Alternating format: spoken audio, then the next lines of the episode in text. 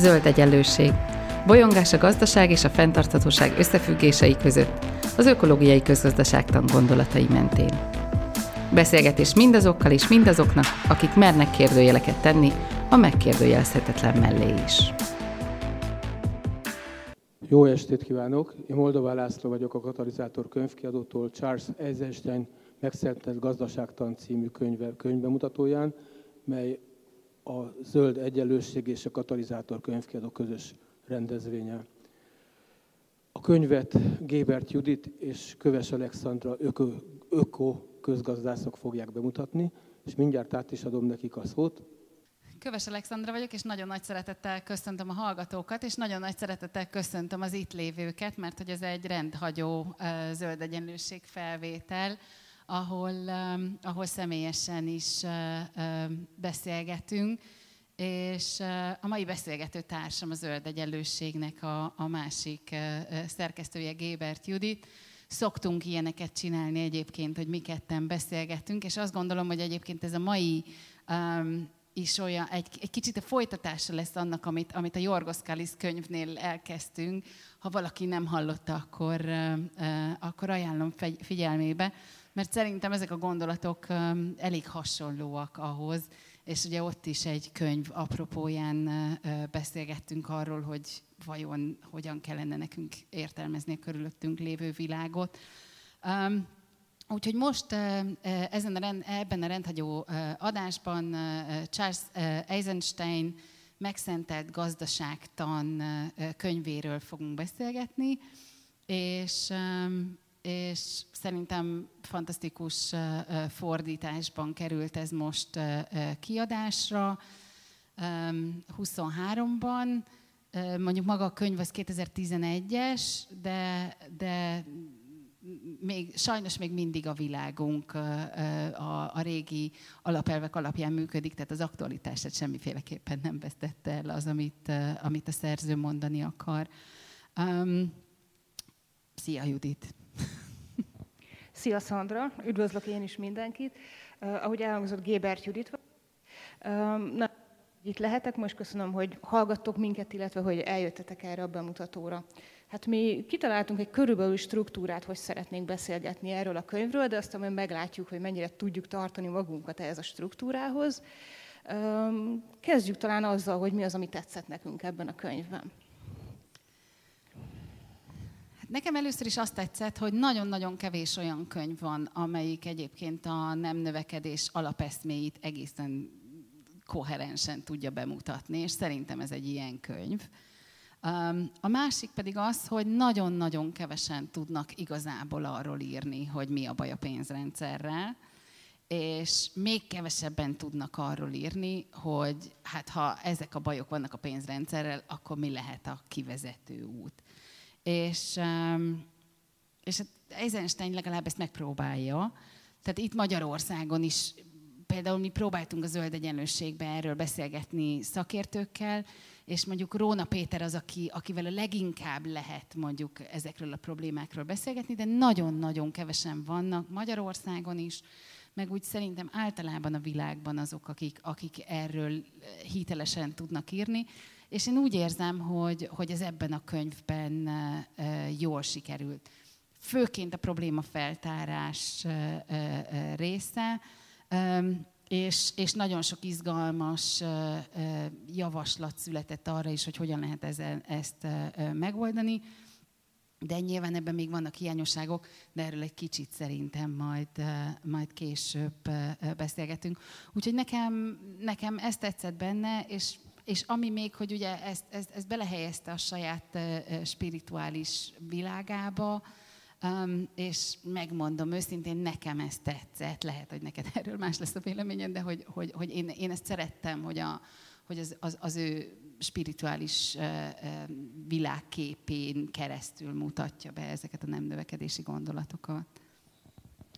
Igen, tudok-e ahhoz csatlakozni, amit mondtál? Tehát nagyon sok olyan dolog van ebben a könyvben, ami hozzám is közel áll, így a nem növekedés gondolataival kapcsolatban, illetve a pénzrendszerrel kapcsolatban, és valóban ez a könyv ez egy olyan könyv, ami egészen jól mutatja be a pénzrendszerünknek a problémáit, és egészen világosan és közérthetően mutatja be azt, hogy onnan, hogy valaha az ilyen ősi társadalmakban ez a bizonyos ajándékgazdaság működött, amikor csak úgy odaadtunk adtunk valamit másnak, azért, mert azt gondoltuk, hogy az illetőnek szüksége van arra a dologra, számunkra ez felesleg volt, neki szüksége van rá, ezért az a természetes, hogy átadom annak az embernek ezt a, ezt a dolgot.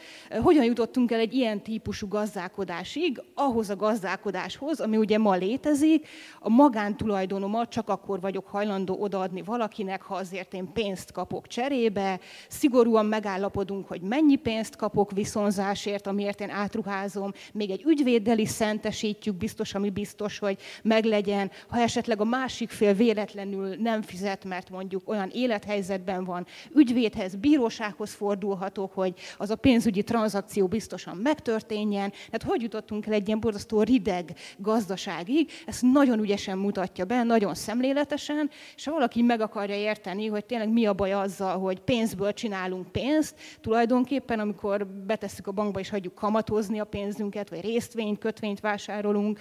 Mi a baj ezzel? Ezt kiválóan leírja ez a könyv. Nagyon egyszerű, nagyon világos gondolatokkal. Még néhány ilyen tanmese is található benne, ami szerintem tök jó egyébként. A kalapos érkezik a faluba, és mi, mi, mi történik ennek kapcsán, érdemes, érdemes elolvasni.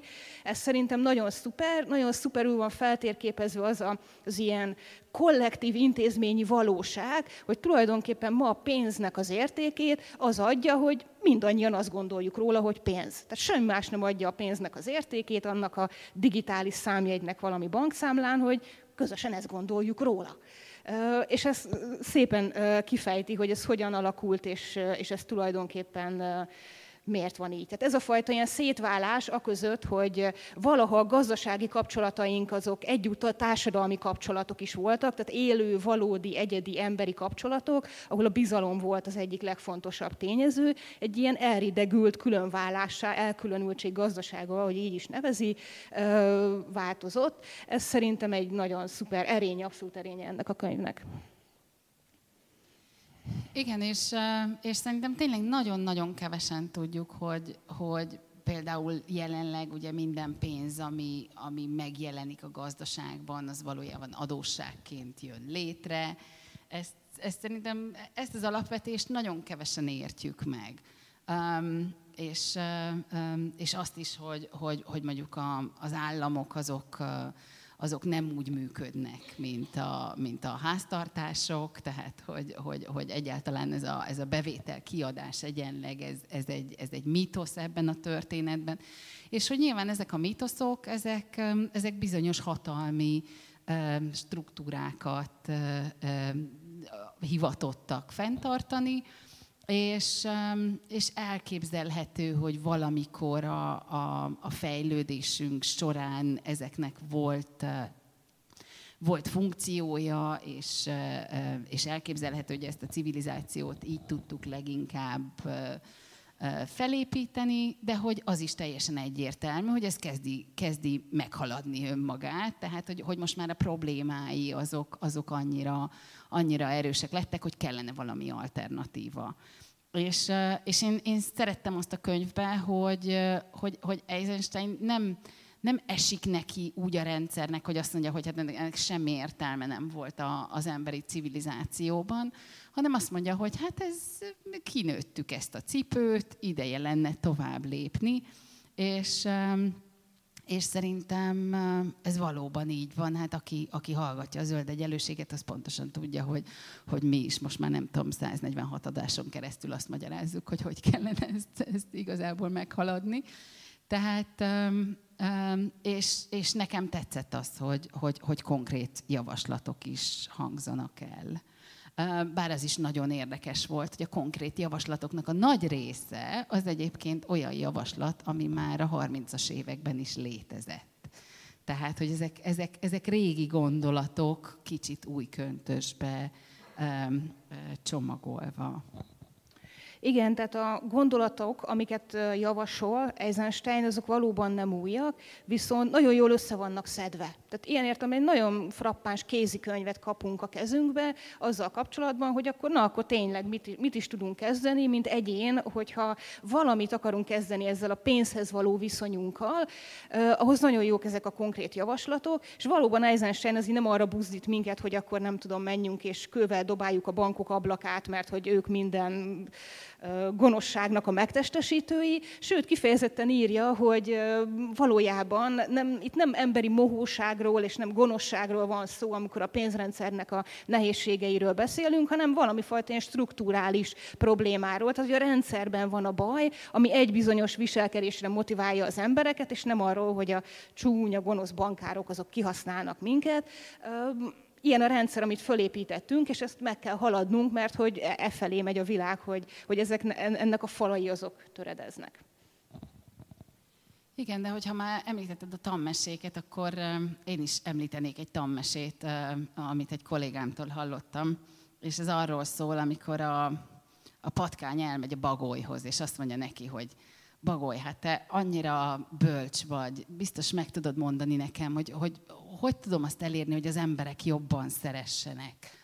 Um, mert hogy most így félnek tőle, mutálnak, izé, undorodnak tőlem. Hogy csináljam, hogy, hogy, hogy, hogy szeressenek?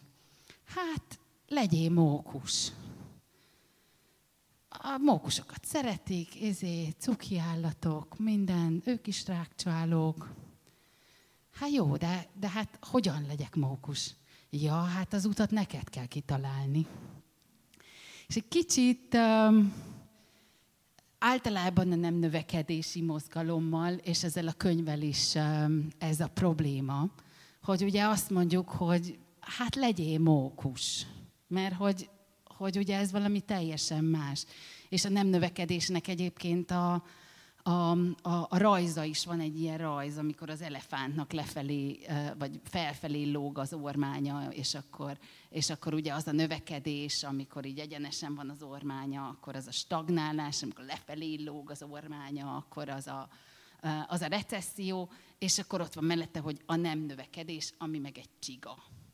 Tehát, és akkor hogyan lesz az elefántból csiga, hogyan lesz a patkányból mókus, ugye ez egy iszonyú fontos kérdés lenne, és erre hát nehéz a válaszokat megtalálni, egyszerűen azért, mert ugye még empirikus adatunk nincsen arról, hogy egyáltalán ez, ez, ez, ez létezhet-e.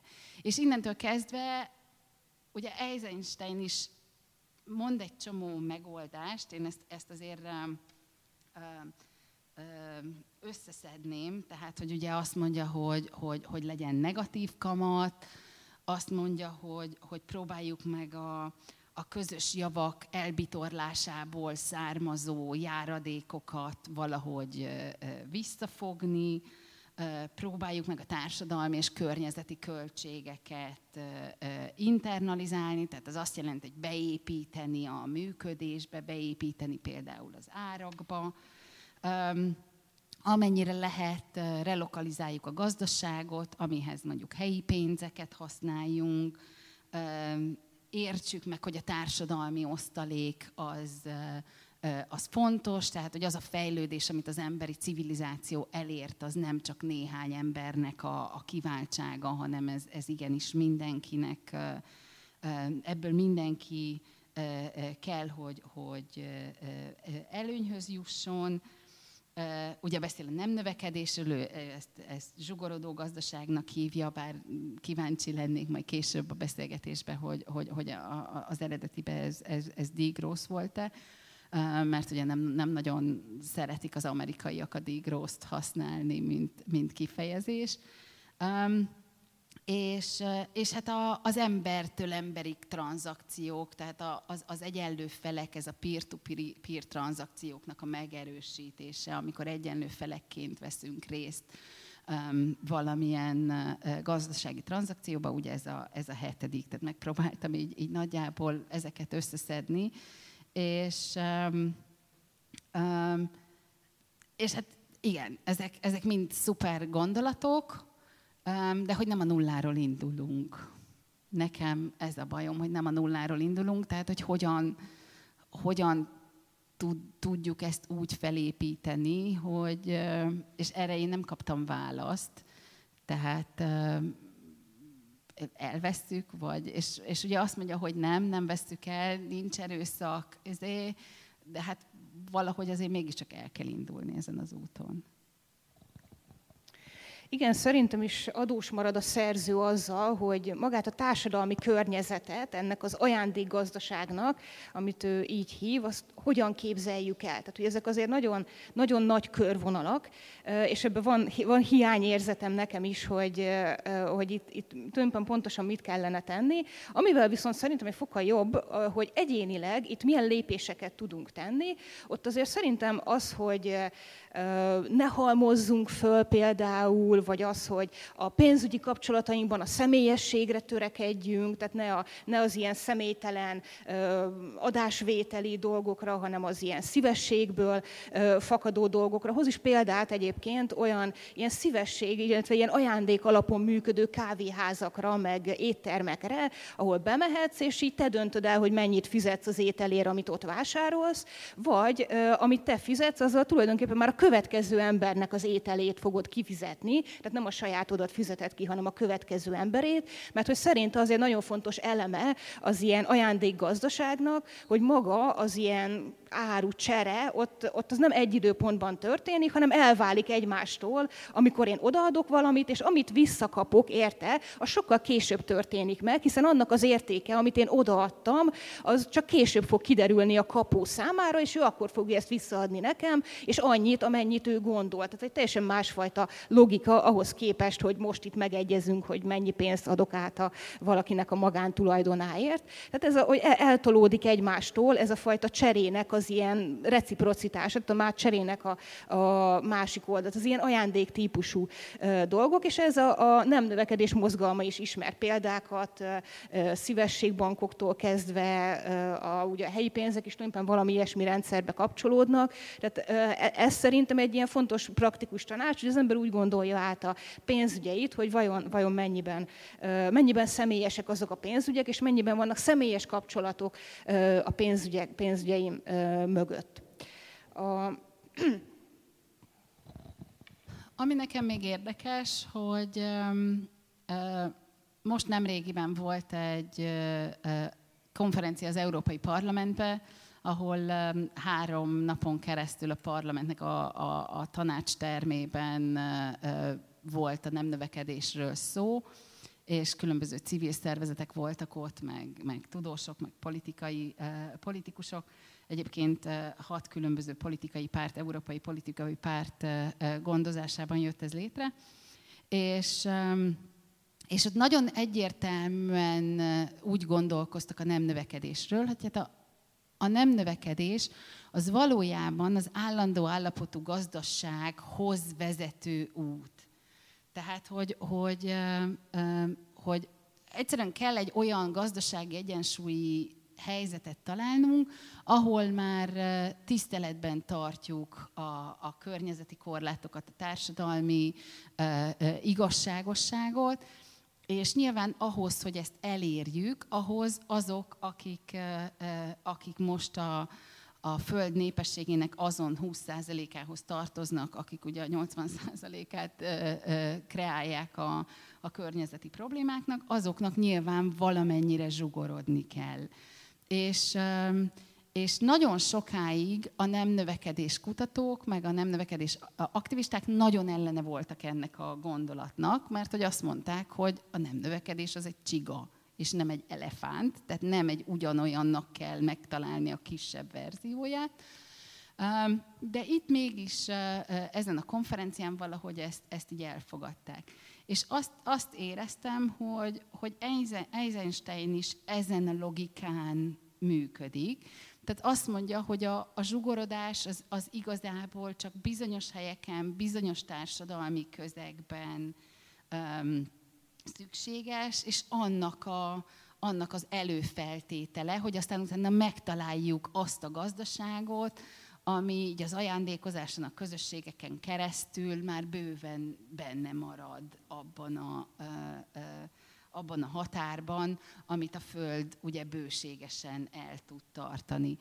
és a Kalliszt könyvre visszatérve, ugye megint csak ebben a könyvben is előjött az, hogy azt mondja, hogy, hogy valójában a Földön van bőség, tehát hogy, hogy, hogy nem az a gond, hogy nincsen elég erőforrás, hanem, hanem ahhoz a végtelen nek tűnő szükségletek kielégítéséhez, ami, amiből most kiindulunk, na ahhoz nincs elég erőforrás, de egyébként meg, meg, meg a, a jó életnek a része az, hogy, hogy, hogy, hogy nem, nincsenek végtelen igényeink. És ugye ezt, ezt ő is egy csomószor elmondja, hogy, hogy hát egy csomó mindenben, hát nem, nem tudunk, enni se tudunk sokkal többet, meg, meg tehát hogy egy csomó mindent nem tudunk sokkal többet annál. Tehát, hogy, hogy, hogy ez, ez, ez, ez része kell legyen, és hogy, hogy valójában bőség van.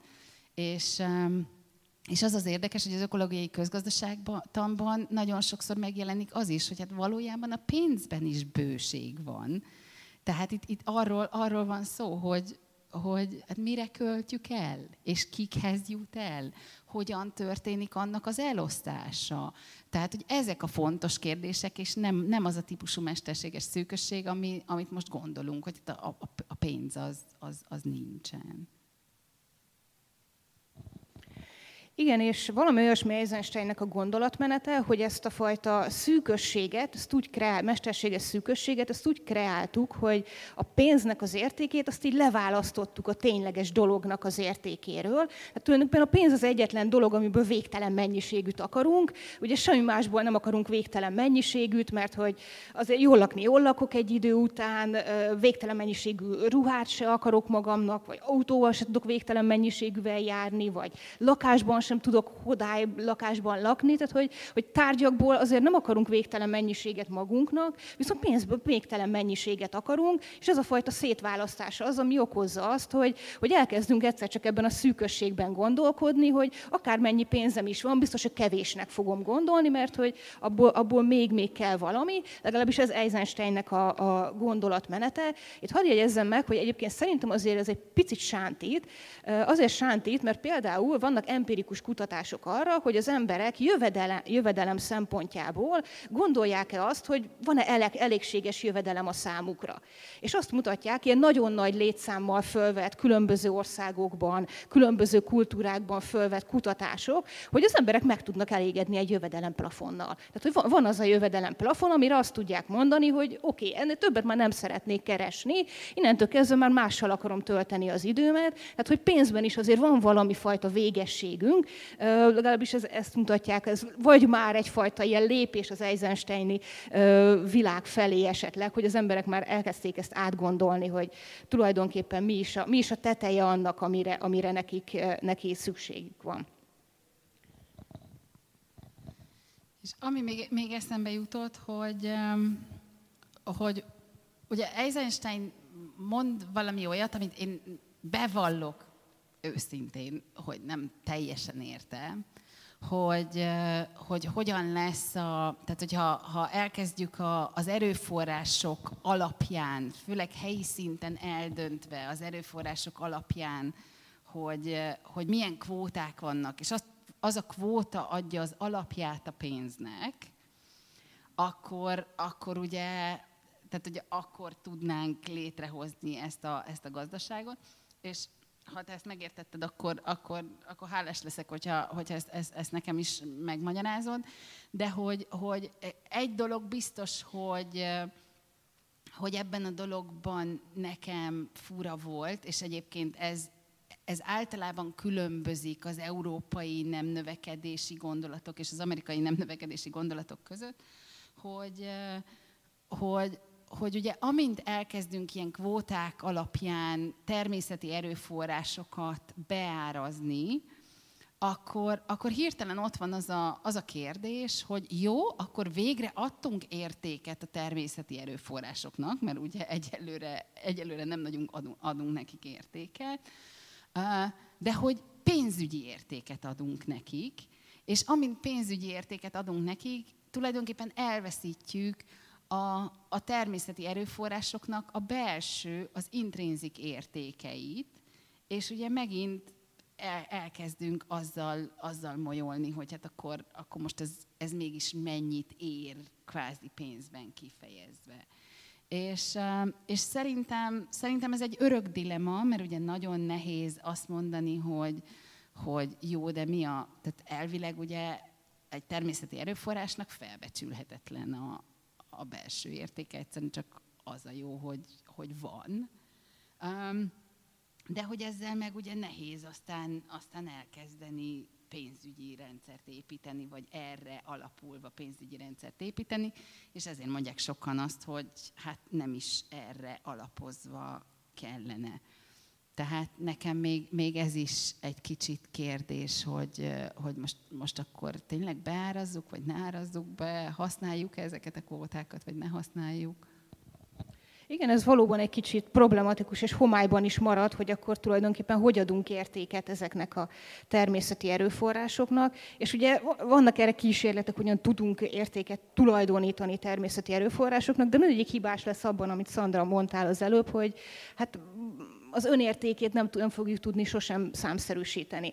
Ugyanakkor ezzel kapcsolatban egy kicsit megengedő vagyok Eisensteinnel talán, mert hogy azért az ilyen számszerűsítés mégiscsak jó azért valamire. Tehát ilyen körülbelül, még ha tisztában is vagyunk az, hogy ez nem fed le minden értéket, valami iránymutatást azért adhat, és talán még mindig jobb iránymutatást ad, hogy merre döntsünk, mint, mint, mint, a, mint a jelenlegi pénzrendszer minden, minden problémájával együtt. De mondom, ez annyira egy ilyen, ilyen homályos és kevéssé körvonalazott része szerintem ennek a koncepciónak, hogy ezt igazából erre szerintem nagyon, nagyon nehéz mit mondani.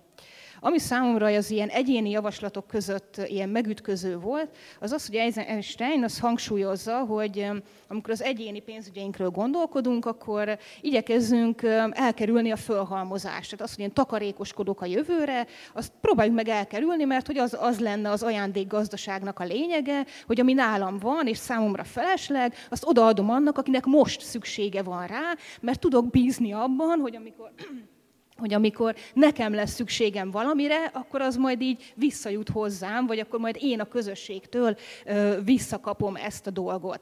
És konkrétan azt a példát ö, hozza, ami szerintem egy nagyon erős, ö, ilyen elevenbe vágó példa, hogy mi van akkor, hogyha valaki ugye azért halmoz föl pénzt, azért takarékoskodik, nem azért, hogy nagyobb autót vegyen, vagy nagyobb házat, mert mondjuk, hanem azért, mert fél attól, hogy mi van, ha valami nagy komoly betegség fogja őt megtámadni, és szüksége lesz valamilyen komoly komoly orvosi betegségre, és ő ezért tartalékol. Ugye ez, ez egy teljesen tiszteletre méltó célja a tartalékolásnak, ugye az egészségünknek a megőrzése, és erre azt mondja Eisenstein, hogy jó, hát de erre se érdemes tartalékolni, mert hogy hát amúgy is rájövünk arra, hogy az emberi élet az csak egy pillanat, és uh, ilyen értelemben mindegy, hogy uh, rövid vagy hosszú életet élünk, ez azért szerintem egy kicsit erős, tehát azért szerintem azt nehéz tagadni, hogy egy hosszú egészséges élet, az, annak több értéke van, mint egy rövid és betegségben töltött életnek, tehát kicsit szerintem ilyen erős kiugrása Eisensteinnek. Szerintem, ami itt hiányzik egyébként a gondolatmenetből, és nem köt vissza az ilyen társadalmi járadék, és osztuk szét a közjavaknak az értékét az emberek között gondolatra, az az, hogy én akkor tudok egyénileg ugye elengedni ezt, a, ezt az ilyen felhalmozó, mókus, takarékoskodó típusú gondolkodásmódot, ha azt érzem, hogy a társadalom engem megtart. Tehát ha nem kell attól tartanom, hogy eh, ha munkanélkül leszek holnap után, akkor az utcára jutok, mert jó, hogy takarékoskodni fogok, ha attól félek, hogy ha nem lesz munkám holnap után, akkor az utcára kerülök. Persze, hogy az ember takarékoskodik. De ha azt érzem, hogy engem a társadalom megtart, mert akkor is lesz egészségügyi ellátás, és nem kell az orvosra félretennem, akkor is lesz mondjuk a gyerekeimnek oktatása. Tehát, hogyha e-, ezeket ott érzem magam alatt, mint ilyen biztonsági háló, akkor persze könnyebben mondom azt, hogy ajándékgazdaság meg van, és az én feleslegemet odaadom valaki másnak. Tehát ez a visszakötés, hogy akkor a társadalom hogyan tudja elősegíteni azt, hogy mint egyén ilyen ajándék gazdaságban és szívességekben gondolkozzak, ez nekem hiányzott ebből a könyvből, hogy ez a fajta ö, ilyen biztonságteremtés. Ami viszont szerintem nagyon jó, és, és én úgy érzem, hogy ő 2011-ben kvázi előrébb járt a koránál, vagy, vagy észrevette azokat a lehetőségeket, az a, az a peer-to-peer uh, um, uh, tranzakciók, tehát amikor, amikor egymással szemben el tudjuk számolni, el tudjuk könyvelni ezeket a, ezeket a, az ajándékokat, és ez nem feltétlenül pénzben történik meg. És, és ugye azért, a, bár ő is ott már mond technológiai megoldásokat, de azt gondolom, hogy a, a blokklánc technológia az ugye most már, hogyha szeretnénk ezt létrehozni, akkor az ugye tökéletesen alkalmas lenne erre, hogy, hogy ezt létre is hozzuk. És um, um, tehát én azt gondolom, hogy az például egy kifejezetten előremutató uh, megoldás, és, és, és hát tudok olyan kezdeményezésekről, a, a, akik, akik ugye ezt próbálják kidolgozni, hogy ezeket hogyan lehet megoldani, hogy hát én létrehozok valamit, azt én nagyon szívesen bedobom a közösbe, és aztán, aztán utána valahogy vala, valakitől visszakapom. Tehát, tehát szerintem ez például kifejezetten előremutató részben. Igen, és ilyen értelemben ilyen jó víziót vázol föl a szerző, mert hogy eh, valóban ez a fajta ilyen sharing economy, az ilyen szívességgazdaság, az ilyen óriási növekvőben van, és ehhez nagyon nagyban hozzájárultak a különböző applikációk, ugye ez a fel tudom tölteni a maradék élelmiszert, ami nálam van, valaki igényelni tudja, a ruhákat tudunk cserélni, tehát e, e, ennek nagyon nagy lökést adott a eh, mobiltelefonok technológiája, akármennyire is mondjuk nem szeretjük más szempontból a mobiltelefonok technológiáját, technológiáját, de ennek például egy lökést adott. Tehát ez egy érdekes jelenség, amit előre látott Einstein. Tehát amikor ő ezt írta, akkor még ez nagyon-nagyon gyerekcipőben járt. És amiről szerintem egyértelműen beszélni kell, és ez az első pontja, és, és szerintem nagyon fontos, az ugye a, a kamatnak a kérdésköre.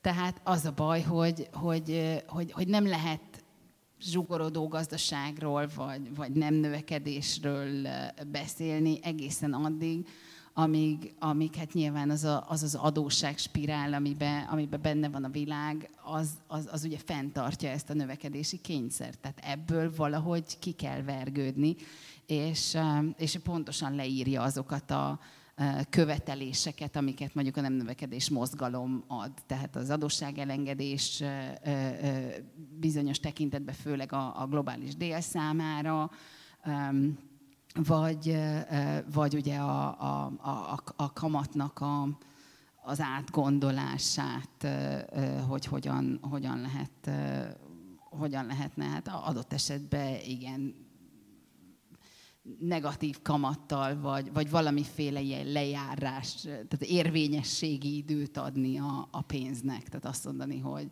hogy az, az is elromlik. Egy idő után az is elromlik.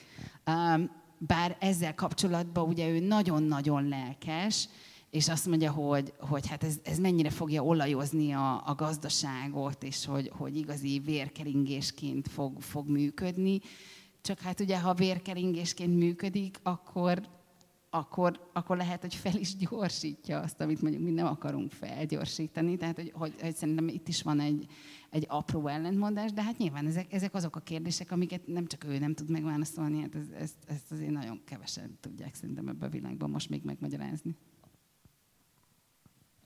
Szerintem, amikor ő ilyen gyorsulásról, meg ilyen tranzakció gyorsulásáról beszél, akkor nem olyan értelemben beszél gyorsulásról, ahogy ma gyorsul a gazdaság, hogy gyorsul a GDP, hanem ő arról beszél, hogy egyre több embernek lesznek a szükségletei kielégítve, mert itt a szükséglet az egy fontos fogalom, hogy annak adom oda az én feleslegemet, akinek szüksége van rá. És én is akkor kapok valamit, ha szükségem van valamire. Tehát ez, ez így, itt egy, tehát ma pedig ugye egy olyan világban élünk, ahol rengeteg rengeteg embernek az alapvető szükségletei nincsenek kielégítve, bizonyos embereknek meg egészen elképesztően extra igényei is ki vannak elégítve, és ez, ez ő egy ilyen gazdaságban, ahol mi egy ilyen ajándék vagy szívesség gazdaság, sokkal jobban azokhoz áramlana a, a bármilyen eszköz, erőforrás, akár micsoda, akinek tényleg szüksége van rá. Tehát ezért nem probléma az, hogy ez növekszik, mert hogy itt a valódi szükséglet kielégítés növekszik, és nem a, az ilyen mesterséges szükségletkielégítés növekszik. Tehát ez szerintem egy, egy fontos, fontos különbségtétel.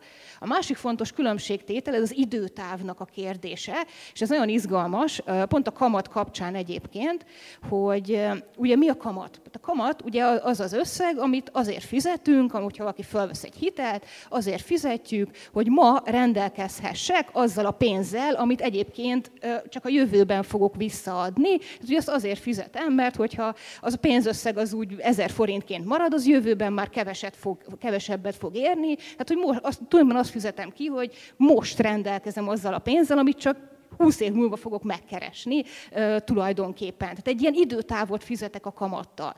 És pont, pont azt mondja az Eisenstein, hogy ezt az időtávot kell elfelejtenünk, tehát azért nem szabad kamatot szedni, mert pont ezzel, ezzel uh, vesszük, vesszük ki a rendszerből ezt az ajándékozást. Az ajándékozásnak az a lényege, hogy nem foglalkozok azzal, hogy mikor fogom visszakapni. Van, amikor majd visszajut hozzám az a dolog, a kapu az majd valamikor visszajutatja azt hozzám, tehát ez a, a, és a kamatszerése tulajdonképpen ezt az ilyen időeltolódást így próbáljuk meg a jelenbe sűríteni, ami, ami szerinte nagyon negatív következményekkel jár. Ugyanakkor szerintem, és nekem az egyik problémám a könyvvel, hogy Eisenstein az helyenként, ahogy te is fogalmaztál, ilyen spirituális burokban tárgyalja a gondolatait, és szerintem helyenként túlságosan sok ilyen költői képpel, és ha bár e, nem szereti a New Age, de mégis vagy ilyen New Age szájízű gondolatokkal fogalmazza meg, amit, amit mondani fog, tehát az ilyen jellegű, ha te adtál valamit, az vissza is fog jutni hozzád valamikor típusú ilyen spirituális gondolatokkal, így időnként így nehéz mit kezdeni, vagy legalábbis nehéz ezt, átélni, vagy az olyan jellegű mondatokkal, amikor olyanokról beszél, hogy hogy az ember a kapcsolat maga, ugye ez egy nagyon szép költői kép amúgy, tehát hogy tökre jó, és valaki szereti ezeket a típusú szövegeket, amik ilyen költői képekkel és ilyen spirituális megfogalmazásokban kommunikál. Én személy szerint az ilyen típusú szövegekben nem szeretem az ilyen, ilyen, ilyen spirituális megfogalmazásokat, de az ízlés kérdése tulajdonképpen, és annyira azért ez nem erősebben a könyvben, de helyenként föllelhetőek az ilyen költői képek, tehát időnként tényleg költői képekben beszél Eisenstein. Na végre van valami, amiben nem értünk egyet. Um, az az igazság, hogy, hogy én ezt szerettem, én ezt szerettem ebbe a könyvbe, és én szeretem például ezt a megfogalmazást, hogy az ember a kapcsolat maga.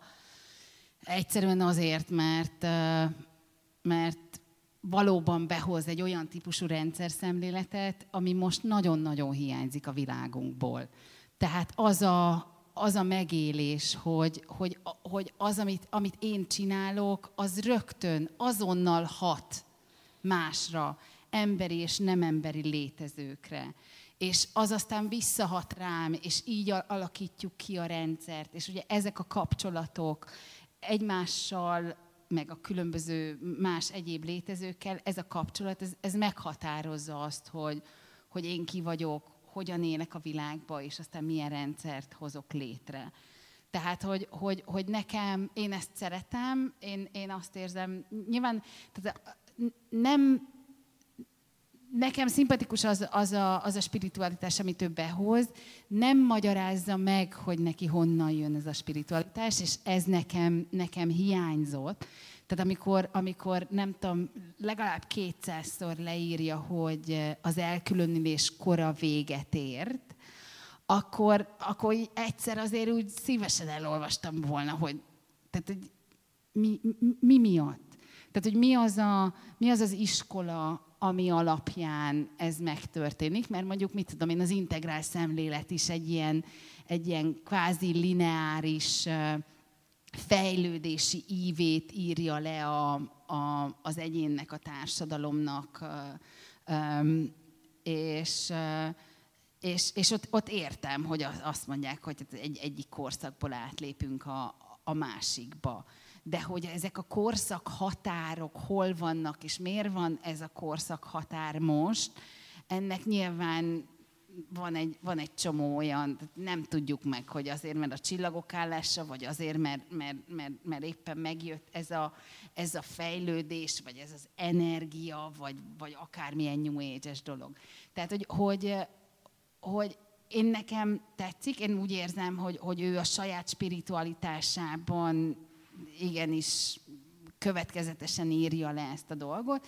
Mi nem feltétlenül értjük meg, hogy, hogy ez, ez honnan jön, de, de nekem izgalmas volt olvasni ezt a, ezt, a, ezt a megközelítést, ahogy azt mondja, hogy az elkülönültségből átmegyünk a, az újraegyesülésből, és így az individualizmusból átmegyünk egy ilyen közösségi létbe, és nekem ez egy kicsit azt is jelenti, amit ő nem ír le, de hát nyilván azért vagyunk itt, hogy szabadon belemagyarázhassunk bármit.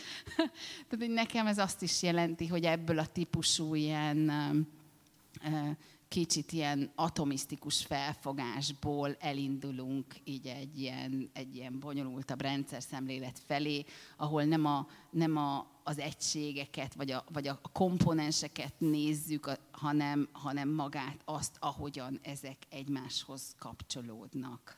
És, és, és így aztán a hatás, visszahatás, ezeknek, ezek, ezek értelmet kapnak. Igen, ebben nem értünk egyet. Nekem pont az a, az a gondom ezzel, hogy az ilyen spirituális jellegű szövegek nagyon gyakran átesnek, vagy ugye úgy értelmezzük, ahogy akarjuk. Tehát mindenki úgy interpretálja, ahogy akarja, annak ugye azért hátránya is van ez a mindenki úgy interpretálja, ahogy akarja magának, jellegű szövegeknek. Azért a nagy része nem ilyen, tehát azért szeretném leszögezni, hogy a nagy része az nagyon praktikus, és nagyon világos, és nagyon közérthető ennek a könyvnek, de azért, azért vannak, vannak ilyen részei, ami így hát tényleg interpretáció kérdése, hogy, hogy, hogy nagyon erősen interpretáció kérdése, hogy azt, azt hogy értjük. Hát nem biztos, hogy én most egy filozófussal akarok erről vitatkozni, de hogy igen, tehát hogy, hogy különbözőképpen éltük meg a, a könyvnek ezt a dimenzióját, de hogy egyértelmű, hogy a megszentelt gazdaság, ugye a megszentelt része, mert hogy erről még nem beszéltünk, ez valahol, valahol egy ilyen spirituális irányból jön, és, és, és valami, ami, ami, ami fontos, ami, ami hát sérthetetlen. Úgyhogy... Igen. Amit itt a fejlődés történetről mondtam, még, még egy gondolat, hogy a, ő azt gondolja, hogy hát lépjünk tovább a következő stádiumába az emberiségnek, és egy csomó mindent felsorol, amit így a, hát hozzunk vissza az ilyen ajándék gazdaságból, így a régi, régi időkből, hozzunk vissza ebbe az új stádiumba, de azt például nem mondja meg, hogy a jelenlegiből mit tartsunk meg. Tehát nagyon sokat beszél arról, hogy mi a baj a jelenlegi rendszerrel, meg a jelenlegi civilizációval, gazdasággal, tárgyakhoz való viszonyunkkal, stb. De hogyha ez egy következő állomása az emberiségnek, ami elvileg a mostanira akar épülni, akkor mi az, ami, amit megtartsunk abból, ami most van? E, e, ezzel szerintem így, így adós marad az én érzésem szerint. Ugyanakkor, um, ugyanakkor nem, tehát ne egy olyan könyvet um, képzeljenek el, hogy, hogy, hogy így, így valahogy visszafele akar menni. Tehát, hogy, hogy, hogy nekem, nekem az is szimpatikus volt, hogy, hogy ő, ő azt mondja, hogy, hogy már pedig egy csomó mindent, amit elértünk, azt, azt, azt, azt be kell építeni ebbe, el kell fogadni, stb. stb. Tehát, hogy, hogy egyáltalán nem egy ilyen, én nem éreztem azt, hogy egy nagyon visszatekintő könyv lenne, hanem egyszerűen csak hozza azokat a régi jó gyakorlatokat, amiket esetleg, amikre mondjuk lehetne építeni a, a, a jövőben. És még valami, amit, amit én, én szerettem, és, és, és mindenhol így, így, így, így szeretek uh, uh, hangsúlyozni, hogy ugye ő is azt a, azt a vonalat képviseli, hogy, hogy a narratívák azok, azok iszonyú fontosak az emberiség jövője szempontjából. Tehát, hogy, hogy, hogy hogyan tudjuk a jelenlegi narratíváinkat átalakítani, egyáltalán tudunk-e alternatív narratívákat létrehozni. és hogy most, most ez a, a spiritualitáson keresztül, vagy a tudományon keresztül, vagy, vagy hogyan történik meg, az, az ugye megint egy, egy izgalmas dolog, meg, meg elkezdhetjük azt a, azt a vitát is, hogy előbb vannak-e a narratívák, és aztán az intézmények, vagy először vannak az intézmények, aztán jönnek a, a, a narratívák de hogy, de hogy ugye ezt, ezt, ezt így végig fontosnak tartja, és én, és én azt gondolom, hogy ő, ő ad egy narratívát nekünk. Azt hiszem, ezzel egyetértek. Szerintem... Jó, hát nagyon szépen köszönjük, hogy, hogy meghallgattatok bennünket, és, és én csak azt tudom ajánlani, hogy, hogy olvassátok el, nagyon, nagyon izgalmas. Tehát, hogy tényleg, tényleg izgalmas, és tényleg egy olyan áttekintést ad a, a pénzügyi rendszer problémáiról és lehetséges megoldásairól, ami nagyon-nagyon-nagyon ritka. Ez volt az Új Egyenlőség zöld podcastjának mai adása. Hallgassátok az Új Egyenlőség piros podcastot is. Nézzétek a stúdióbeszélgetéseket a YouTube csatornákon, és olvassátok a www.újegyenlőség.hu-t. Vitatkozzatok velünk a Facebook oldalunkon. Jövő héten újra találkozunk.